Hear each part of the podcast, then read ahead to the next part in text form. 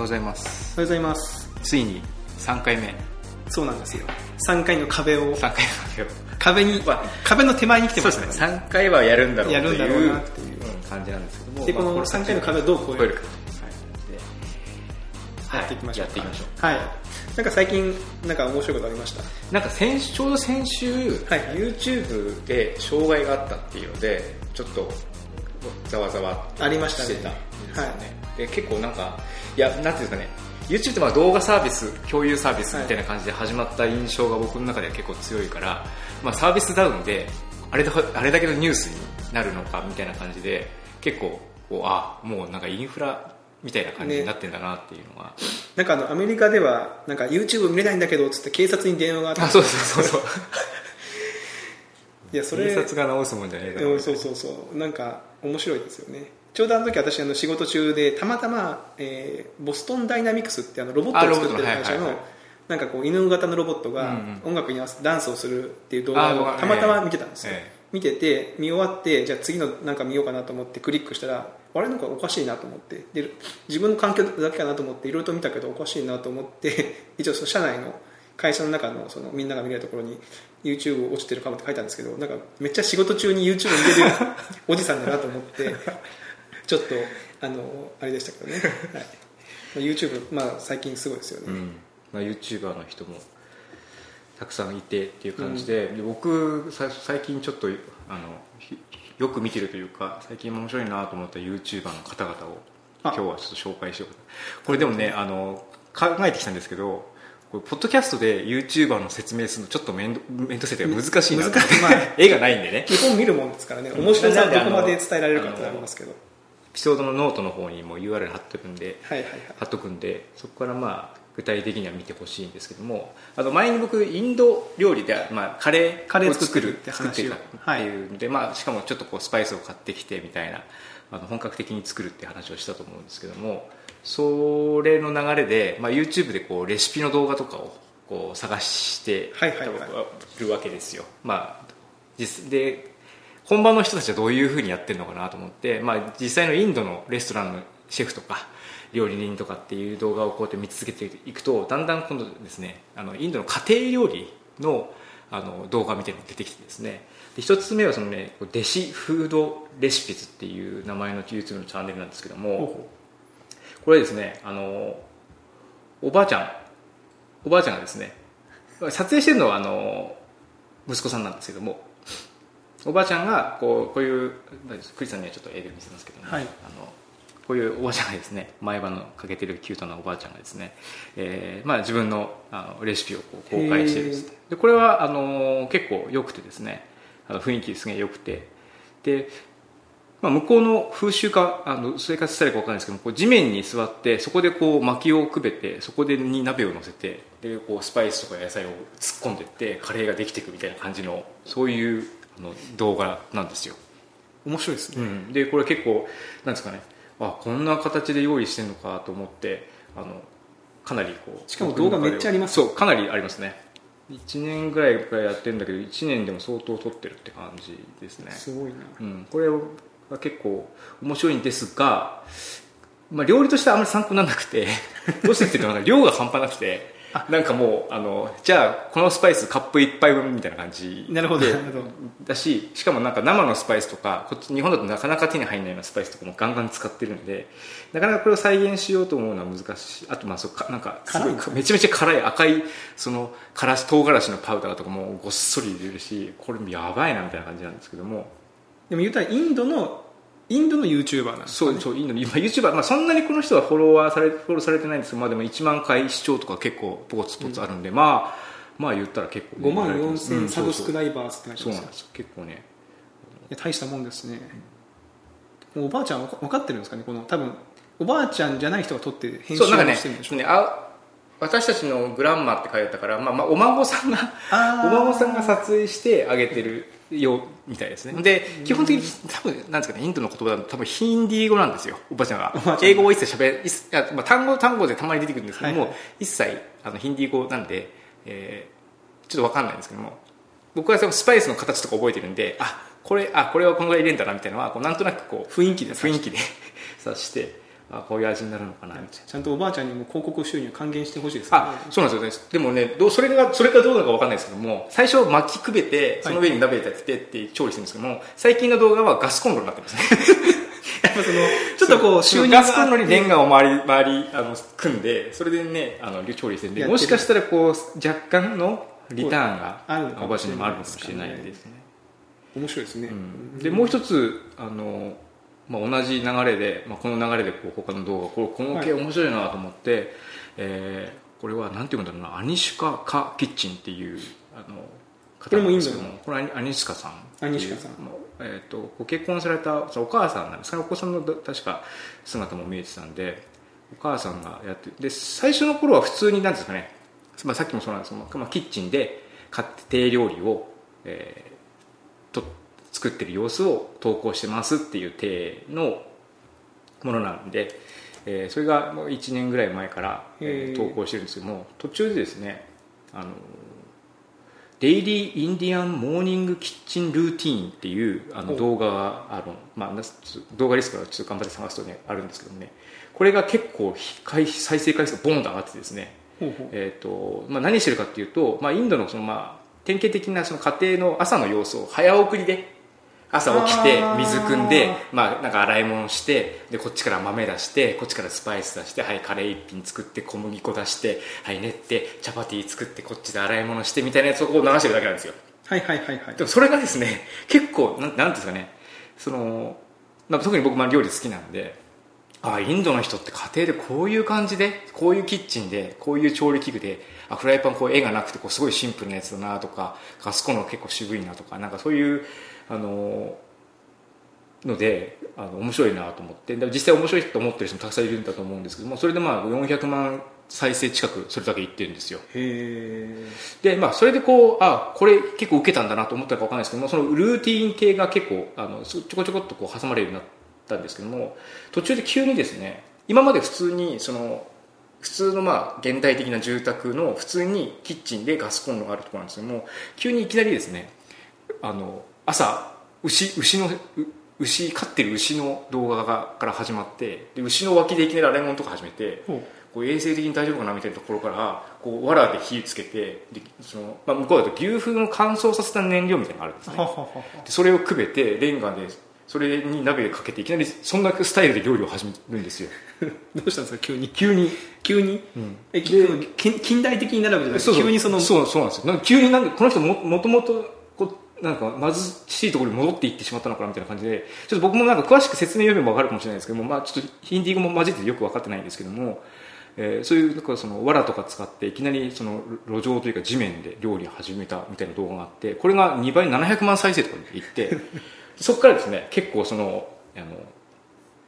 なるほど。そのなんですかねこう古い古いスタイルでの料理動画っていうのをちょこちょこ上げるようになって、それで結構ねあのヒットしてる。ただそのなんですかね日常生活の体で撮ってるんですけどもめちゃめちゃドレスアップしてて化粧もバッチリ 奥さん出てくるんで。まあね。まあまあまあそういう演出も入ってるんだろうなと思いつつ。いやまあそれはね女性はしますよ化粧、僕あの近所のパン屋さんでパン屋さんに取材が入ったことがあってその日たまたまその取材を見たんですけどあおばおばちゃんめっちゃ化粧してるじゃんみたいな。いつもしてないのにっていうやっぱこう女性はねどんな時でも美しく見られたいっていうのがあるんじゃないですかね、そんな感じのね YouTube これってなんかねビレッジフードっていうジャンルが若干あるみたいでうん、このなんかうん。その村でそうそのなんですかねちょっとまあちょっと1世代2世代ぐらい前のスタイルで料理をする紹介動画みたいな感じでなんかあってそのビレッジフードで検索すると結構それ系の,、そのアジアの田舎の焚き火で作る料理作ってる料理おばあちゃんが作ってるみたいなのがちょこちょこ出てきたりとかして、まあ、もしかしたらそういうのなんなんですかね異文化を見るみたいな感じの視点で興味を持って人気があるのかなみたいな。でこれの日本版を作ったらもしかしたらそう、まあ、かまどでお米炊いてますみたいななんか着物着て みたいなのは。それを英語で発信すると意外とこうそう今はこんなやったら多分ねインドの人とか見たら今こんなやついねえよっていうツッコミをみんなするかもしれないんですけどもあの、まあ海外から見るとそういうのがこうああ面白いみたいな。でも日本もね結構その見た料理手法が面白いとか結構そのうんうんあるじゃないですかスタイルがそうですね。なんか刺身に切るにしてもね、やっぱ日本の YouTuber の方って基本は日本向けに作られてるんで、うん。なんかそういうね海外の人若干ねなんか字幕つけるだけでもかなりなんかね面白くなるかもしれないですね。うん。あの僕もですね YouTuber 最近ちょっと面白いというかあの56年前に、えー YouTube の動画でロックスミスっていうですねギ本物のギターをゲーム機に接続してこう画面でこう流れてくるのに合わせてマジギターを？マジギターを。ゲームに？そうそうシールドを挿して、はいはいはい。でその USB でゲーム機につないでその画面には音楽が流れてるんですよね。でその音楽も実際の音楽なんですよ。そのなんかロックバンドとかそうそうそう。メタルのバンドがのの？音源を使ってる。カラカラオケ音源じゃないんですよ、はいはいカラオケ音源ってほら誰かが打ち直した音源。ギターフリックスとかあのビートマニアみたいになんていうんですかねボタンを押せばタイミングを押すというよりはもうちゃんとこう弾く。でそのタイミングもまあ要はそうですね。そのギターフリックスとかのもっと複雑版みたいな、うん。実際のギターを使う版のちょっとプロフェッショナル版みたそいうな。そうそう。いうゲームがあって、僕もししばらくやってたんですけど、そのギそのゲームの動画を、まあ、配信してるうん。子供たちがいて、ああゲーム動画として。そう。ででも5年前とかです56年前です。もうは結構早い段階で。す、でそれで僕ビーズが好きなんで、うん。ギリギリチョップをめっちゃうまく弾いてるんですよ。あその日本の女の子？日本えっとねえーまあ多分お母さんが外国の方なのかな。で日本向けに作ってて、いはい動画自体でオードリーケイトっていうんですけうん。どで当時は多分ねお姉ちゃんが、えー10歳ぐらい小学生で,、で妹がもうちょっとちっちゃいんですよ。幼稚園とか。うん、幼稚園だったのかな、うん。で妹はねお姉ちゃんがとにかくギターうまくて、うん。ギリギリチョップをもうタック松本並みのテクでおお すごい。弾てるんですよえ。でうめえなと思ったら妹はその後ろでこうマラカスめっちゃ振ってるんですよ。え かわいいでその動画がめっちゃバズってたのを覚えてたんですよね。でこの間ふとあそういえばあの子たちって今何してるの？今何してるのかなと思ってあのあの人は今みたいな。でで検索してみたらまだ続けてるんですよ。ええ。すごいでこれがすごくてもうね1日にもう何本も上げてるわけですよ動画。えもうえじゃあガチ YouTuber じゃないですか？ガチ YouTuber でしかも引き続きそのロックスミスって、まあ、基本的に音楽どんどん配信されてるんで。あまだそのゲーム自体はロックスミスそうでするからね。でロックスミスの動画を中心に上げてるんですよね。でこれがまた、えーまあ、同じ曲を何度も演奏してたりするんですけど、うん。で妹がですねなんとベーシストになってて。おええ一応そのま前はマラカスをマラカスをたのにチャカチャカやってたのはあの過去の動画を遡っていくと、ええ。なんかある時からそのベースを使っておで妹なんかねちょっとお,、ね、お姉ちゃんはちょっと真面目系なんですよね。で真面目にこうめっちゃこう弾くんですけど、はいはい。妹はまあマラカス振ってるところが分かるように結構賑やかしが得意でうん。そのデスボイスで曲も歌うんですよその。歌わなくてもいいのにその合わせて「うわー!」って感じで歌歌ってるんですよね。でこれがめっちゃ良くてもうねあのオードリー・ケイトはぜひね、えー、ちょっと見てみますこれ。見てほしいです。でとうとうねそのロックスミスっていうのは、えーゲーム会社ヨーロッパのゲーム会社かな、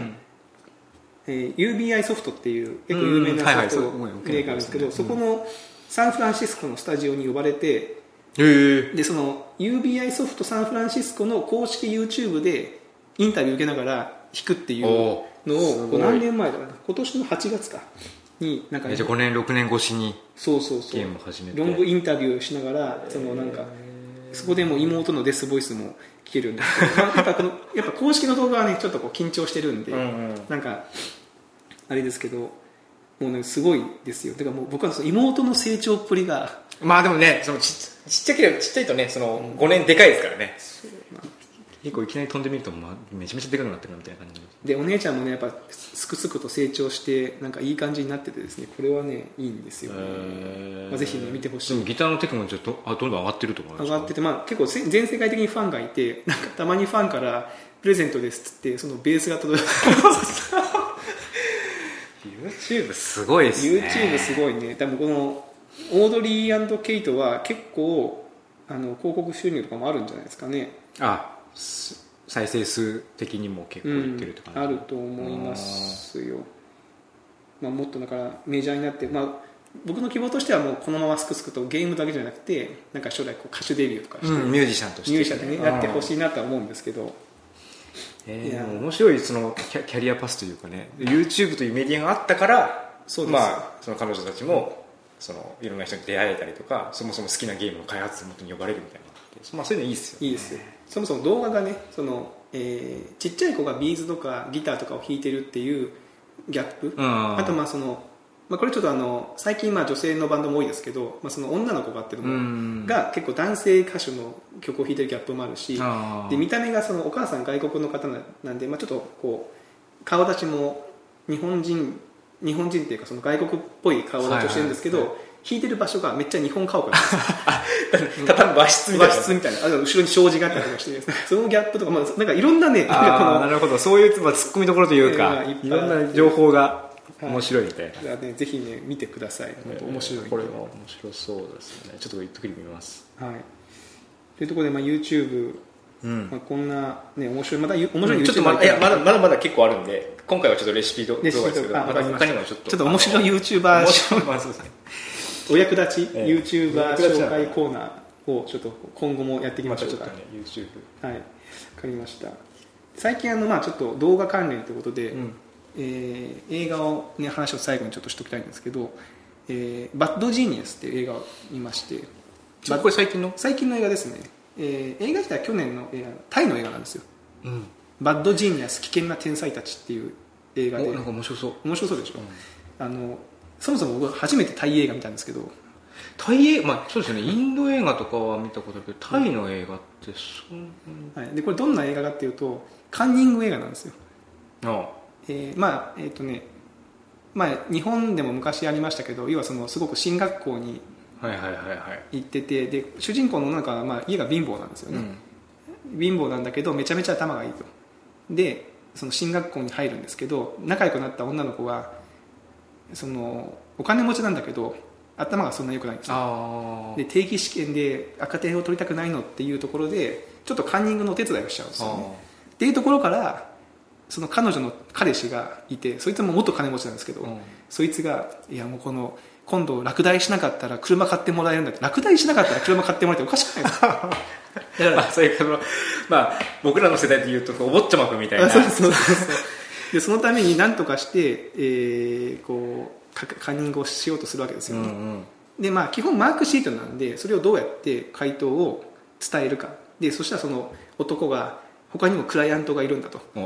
でその同じ学校でみんなから金持ちだからお金を集めてっ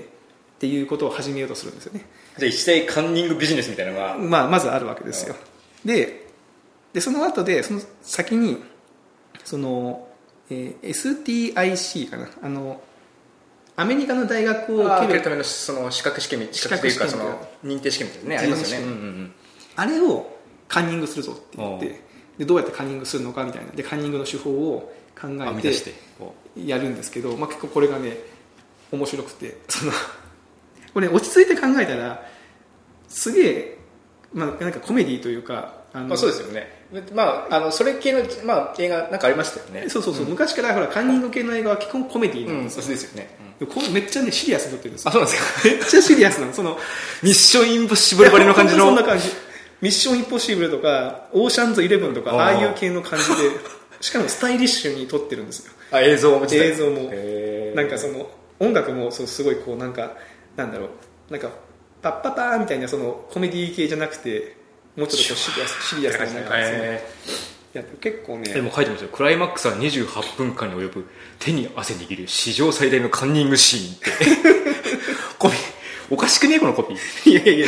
ごめん。実際そのその最後のカンニングシーンがやっぱ手に汗握るわけですよね。やっぱ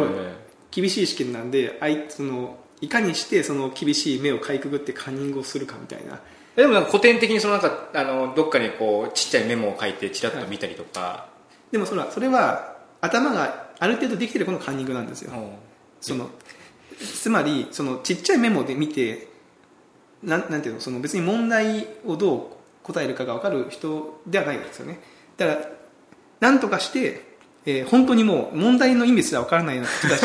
あそうあそう,、まあ、そうそういうレベルですよ。そのレベルですよ。その公式だけ暗記公式だけ書いといてそれでやるみたいなじゃなくて。むしろ答えを教えるみたいなどうやって答えを教えるその一番の答えは A ですみたいなのをどう伝えるかみたいな。どう伝えるかみたいな。なるほど。すげえ面白いんであの面白いまあでもそうですね。でもそれそのトリックを今言っちゃうとまあネタバレしちゃうんで。しちゃうんで、まあ、でも基本はそのカンニングをするしないバレるかもどうしましょうとかあとそもそもそのカンニング自体の枠組みが危ういんですよね。要はその頭がいい子たちまあ、お金でつながってる関係なんですけど、まあ、その座組自体が。そのにそのまあ本当にこうふわっとしたうん。お金だけというか、そうなんですよ。なんでまあう裏切りというかそういうのもそうそう,、そういう雰囲気もちょっと匂わせつつもう正直にあのその最後のシーンのカンニングの方法を、まあ、主人公は考えつくついて、そのリハーサルもして、うん。当日を迎えるんですけど、その僕も見ながらあれ？と思って。でもこの方法だとこの時困んじゃねえの？ってぼその始まる直前に僕気気がついちゃったんですよ、えで案の定それで困るんですよ。あ でなんかそれなんかそういうのがあったりして結構ねあのおすすめですね、へーはい。まあ、子供と見るとどうかなっていう気がしますけど。あまあそうです カンニングどうかなって気がします、えーでもまあカンニングのネタをそこまでこうひシリアスに広げていくっていうのはちょっとまあ面白いですね。面白いですね、なんかその撮り方。しかもそれがタイの映画だっていうのがああそうですね。ちょっとねあのみんなその要はタイの形が出てますし言葉もタイの言葉なんで、ん。なんか最初どうかなと思ったんですけど結構ググッと入り込めて映像も綺麗ですしあのなんでしょう。日本とかアメリカでリメイクしても結構面白いかなとはうん。思いますね、うん。アジア系から来てるんですなんかサイトもおしゃれだしな。ね。た押村区は上映関数が少ないんでちょっと見るのが